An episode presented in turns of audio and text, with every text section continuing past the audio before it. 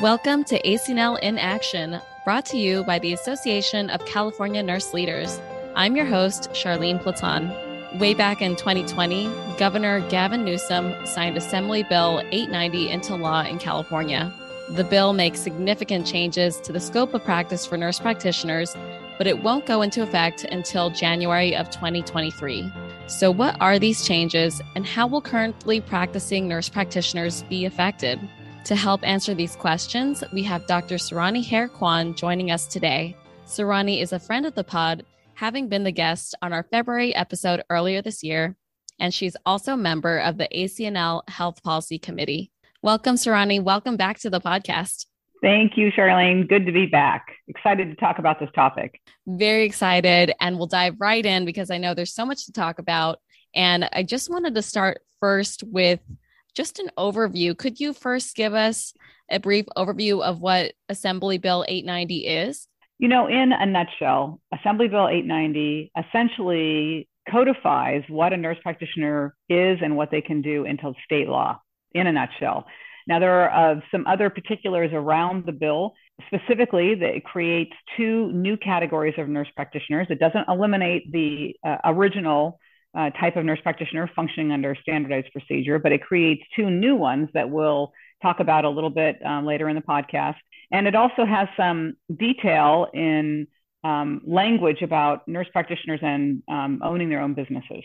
Great. And I know we'll talk a lot more about that, but why was this law needed in the first place? Well, uh, like I mentioned to every nurse practitioner I talked to, and also any nurse leader um, in healthcare, nurse practitioners really we've been around since the um, mid 1970s in California. They first uh, came into being in the mid 1960s in Colorado. So it took about 10 years before our program was actually created in California, and we graduated our very first nurse practitioners in uh, 1975 77. And those very first nurse practitioners really didn't have um, a way to practice besides being um, an master's well so they weren't even master's prepared nurses at that point. So they were just nurses doing additional work in the office. And over time they became um, licensed by the board of registered nursing because even at the beginning they were not licensed by the board of registered nursing. So that was a big change that happened uh, very early in the existence of nurse practitioners in california. And then the decision was made in those 1970s, the late 1970s, that nurse practitioner practice would follow the RN model of practice, meaning that if you did anything that looked like the practice of medicine, you were required to use a standardized procedure. So that's how nurse practitioners have been practicing since the very inception of the role in California. And unfortunately, that has actually caused a lot of problems because nurse practitioners don't have any language to point to in state law, like a nurse or like a physician, or even a physician assistant, midwife, the list goes on, saying exactly what we can do. So, this is a huge sea change for the state and the nursing world, where we actually have a codified, defined role for nurse practitioners that's actually something you can point to in state law. So, that's that's a big deal. Yes, understandably. And how is AB 890 going to affect current nurse practitioners? So, AB 890 is a, a really m- more of a step forward. Uh, it's not going to be a sea change. And I, I'd like to caution um, everybody I talk to about using words like independent or changing the scope because in reality, what I actually do as a nurse practitioner every single week will not change. I will continue to go to clinic. I will continue to do the types of things I do with patients, which is diagnose, treat, manage, order medications, uh, review x-rays and labs with my patients, make decisions about referrals, et cetera. None of that changes. The only thing that will change is that my licensing will add a different number to the end of my license number, and it, I will be able to function without a standardized procedure that actually outlines all the things I'm actually doing right now. So, really, not any change in my practice, just uh, essentially the administrative burden of standardized procedures goes away. And that's a huge change. I absolutely. I know that standardized procedures is something we learn about in nurse practitioner training. It's been something that's been in practice in California, just like you said, for for many, many years and decades. So do you think that will be a huge change for people in terms of, you know, maybe not so much for the nurse practitioners, but maybe for the other collaborating um, healthcare uh, professionals that we work alongside?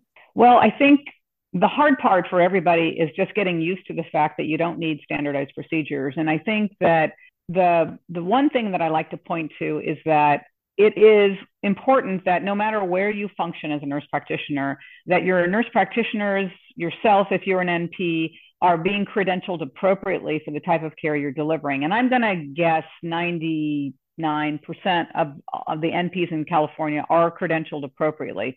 There may be some situations where nurse practitioners are working in very small single physician or maybe a couple physicians in an office that they don't have a formal credentialing process. But for the most part, credentialing is not going to change. You're going to continue to credential the way you credential. I have seen in my career the um, slippage of credentialing committees using standardized procedures as the document that they use to credential that nurse practitioner to do X, Y, and Z. And that is actually the wrong way to do it. Uh, the way you credential a any healthcare provider is you, as an organization, decide what are the things you're going to allow that particular person to do with patients in uh, your setting, whether it's an ambulatory or acute care setting, and then you credential to that. So, for instance, I'll give an example of an acute care nurse practitioner who is going to be in, on the intensivist team in a, in a hospital in California. Right now, that nurse practitioner should be credentialed to do the various things that they have been trained and are competent to do putting in and taking out chest tubes, putting in, taking out central lines. You get the gist we don't necessarily credential for um, managing the patient in ICU. That's in the standardized procedure, does not go into the credentialing document within that facility. And that does not change. So the credentialing process should remain the same, except for those places that have um, erroneously tied the standardized procedure into the credentialing process. So I would encourage any of you listeners who haven't actually looked at your credentialing process in a long time for your NPs to go back and actually determine whether the standardized procedure has actually been tied to the credentialing process or not. If it has, it's important that you work with your med staff director and committee to remove that standardized procedure from that process because again it's uh, that's more of an administrative practice document as opposed to a credentialing process so i just want to encourage anyone who has questions about that to absolutely reach out if you have questions you can email California Association for Nurse Practitioners. Uh, we have an Ask a Practice question option, and I'm the one that answers those questions. So you can you can even reach out as a non-member to ask a practice question. And if you have any need for clarification on any of the things I'm mentioning today, I'm happy to have you go through CANP. Um, I think it's canpweb.org. So we'll mention that later on in that talk. That's great. Thank you for that clarification. And it really sounds like credentialing is not changing. What is changing right. is the standardized procedures and that administrative right. process. So that right. is a really important distinction. And I, I could see where there could be confusion in terms of tying one with the other. So very, very good to keep in mind for all the healthcare systems and clinics and practices that employ nurse practitioners and a great time to really evaluate the process that you have. And just with that said, too, in terms of AB 890, how does that affect patients, if if any way? Uh, what degree might that impact patients, and in what in what ways? Well, you know, really, as I said earlier, the the work that I do with my patients doesn't change. It actually might actually make the whole process easier. So I'm not changing how I take care of patients, nor will any nurse practitioner in the state of California. The thing that actually um, changes is that we remove the burden of standardized procedures from that process. So certainly our patients have no clue what a standardized procedure is, and we're not going to walk through that with them because that doesn't make sense to them. You're in front of them and you're taking care of them and making sure that their medications are appropriate and their labs are st- stable and they're being referred to appropriate providers as needed for whatever is happening. So, as far as patients are concerned, nothing changes. There is the possibility that once um, 2026 rolls around, there is a new um, licensed nurse practitioner that will be out there called a 104. And that 104 nurse practitioner has the legal authority to function 100% independently without mm-hmm. physician oversight, without being employed by an organization that employs a physician, and also obviously without standardized procedures and able to own their own business. So the the three types of nurse practitioners that will exist come 2026 are the original standardized procedure nurse practitioners. Those are the ones that, for whatever reason, um, if you're not nationally certified, you can't apply to be a 103 nurse practitioner. Um, there's a, a, couple of um, reasons why somebody wouldn't be able to apply to be a 103. Uh, another one of those reasons might be that they don't work in one of those six specific settings that are defined by law. And uh, if you have nurse practitioners and you're in a health system, you're covered under AB 890. So the idea is that the standardized procedure model remains for those types of nurse practitioners, as well as nurse practitioners who are new grads. So you have to have 4,600 hours before you can apply to be a 103 nurse practitioner. And so the 103 nurse practitioner, as defined by law, is one that does all the regular nurse practitioner work without a standardized procedure, functioning in six specific settings that are defined by law. And um, those settings must employ at least one physician. That's all it says. There's no need for a collaborative agreement no uh, process protocol, no standardized procedure, no pointing that nurse practitioner to work with that physician. Uh, the, all of those documents are essentially eliminated. So once the nurse practitioner is in the 103 status, so for instance, because I've been an NP for t- more than 20 years, um, as of actually February 1st, 2023, it's not January 1st, um, I will be able to go to the BRN website um, attest that I have more than 4,600 hours and I'm an NP in good standing in the state of California. And then one of my physician colleagues at my clinic will also have to go on and attest that they agree. And so they'll just, it's literally a link, and then they mm-hmm. um, will attest, and then I will, my, according to the BRN, very quickly become um, on my license a 103 nurse practitioner. So that means I can go back to my facility and say, hey, I'm uh, now a 103 nurse practitioner. Here's a copy of my license. I'd like to remove standardized procedures from my practice. Again, it doesn't change what I do. I'm credentialed to do what I do, and that doesn't change unless I approach the med staff team and ask to be um, credentialed for a new skill that I've learned somewhere, right? That I've been proctored with, and I've also been signed off as competent. So, so it, mm-hmm. it'll be um, no change for patient care, but potentially a big change uh, in the access to nurse practitioners in independent practice after 2026, which could affect mm-hmm. patients because they'll have more access to healthcare. It's an un- unknown right now, so we'll have to wait and see. Yes, and just to recap, because there's a lot of great information there. Yeah, and I'll do the best I can. So feel free to let me know if any of this is is not recapped correctly. But it sounds like there's three nurse practitioner scenarios. So the first is the current way that we've been practicing, mm-hmm. and that mm-hmm. was with standardized procedures. The second, which is available for nurse practitioners to apply come February 1st, 2023, is the 103 nurse practitioner. Mm-hmm. And that will enable nurse practitioners to practice, but still in a collaborative setting with a physician.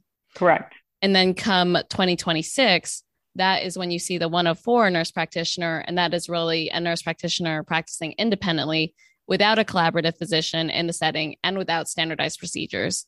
Correct. Correct. And I, you know, one thing I do want to clarify because there have been some questions about what does that collaborative physician thing look like? And right now, the law is silent, right? So the only de- definition of where that collaborative physician exists is in those six healthcare settings, at least one physician must be employed. So it's defined. You can actually go and look at that law um, and and see the language about uh, collaborative there, but there is no requirement for a paper trail for connecting that nurse practitioner to that physician. So I just want to be really mm. clear about that because there are there are people asking, you know, well, if I'm in this one of these six settings because a physician is employed by these six settings, uh, is there a way that I have to define that? And the answer is no, you do not. Mm. Very interesting. Yeah. So so as long as you apply for the 103 NP, then you could work in that in that setting, one of those six settings with that physician. Right. And but that would be practicing without standardized procedures. Correct. That's correct. Very, and very one thing, yeah, one thing I didn't mention is that um, there are requirements to maintain your 103, and one of the requirements is that you maintain your national certification. So Mhm. this has been a trend now. Uh, gosh, I want to remember when we passed the bill. The California Association for Nurse Practitioners passed a bill, and I want to say it was the early 2000s that required a master's degree for entry to practice for nurse practitioners. Now, prior to that, you did not have to have a master's. Uh, some of you listening to this podcast will remember that. I remember that. And um, those nurse practitioners had an opportunity to be grandfathered in for a short period of time, and then that window closed. So now going forward with 103, there is a requirement that you maintain national certification. Should you stop your national uh, certification for whatever reason, um, you would uh, automatically lose your 103 status and you would go Mm. back to the original standardized procedure model uh, for your practice. So that is Mhm. an important thing to remember. So I like to say to audiences that I'm speaking to, standardized procedures are not going away. I Mhm. encourage organizations to standardize those documents so they are clean. They pertain to, if you will, um, nurse practitioners who don't qualify to um, become a 103, and also for new grads that need to get their 4,600 hours. So standardized procedures are still going to be there and they're still going to be needed for um, the first essentially three years of practice for a new grad. One other kind of interesting um, change is that nurse practitioners who are coming from other states, say they're coming from full practice authority states like Oregon, Washington, Nevada, Arizona, New Mexico, et cetera. Um, there's 27 states in the United States now that offer full practice authority for nurse practitioners, which means no standardized procedures for no period of time for the NP practice.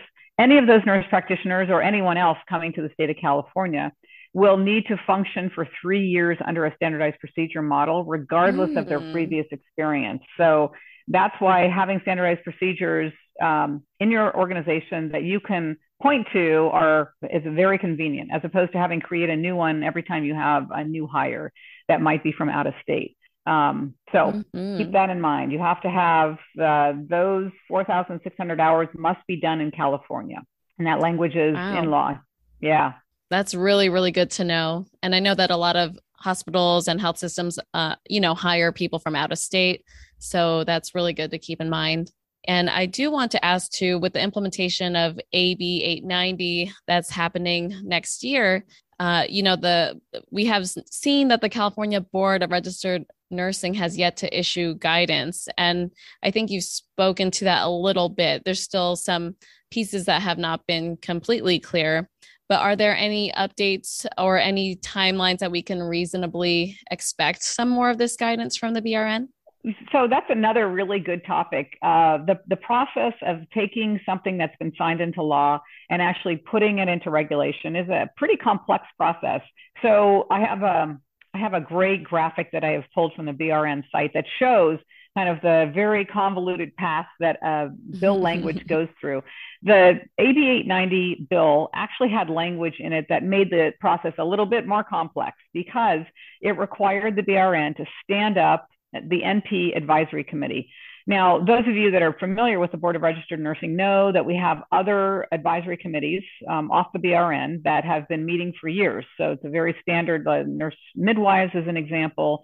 The advanced practice um, nurse practitioners are, is another example. So the Nurse Practitioner Advisory Committee was required to be um, stood up. So they had to take applications to place four nurse practitioners, two physicians, and one community member into that advisory committee. So that happened in the first half of 2021.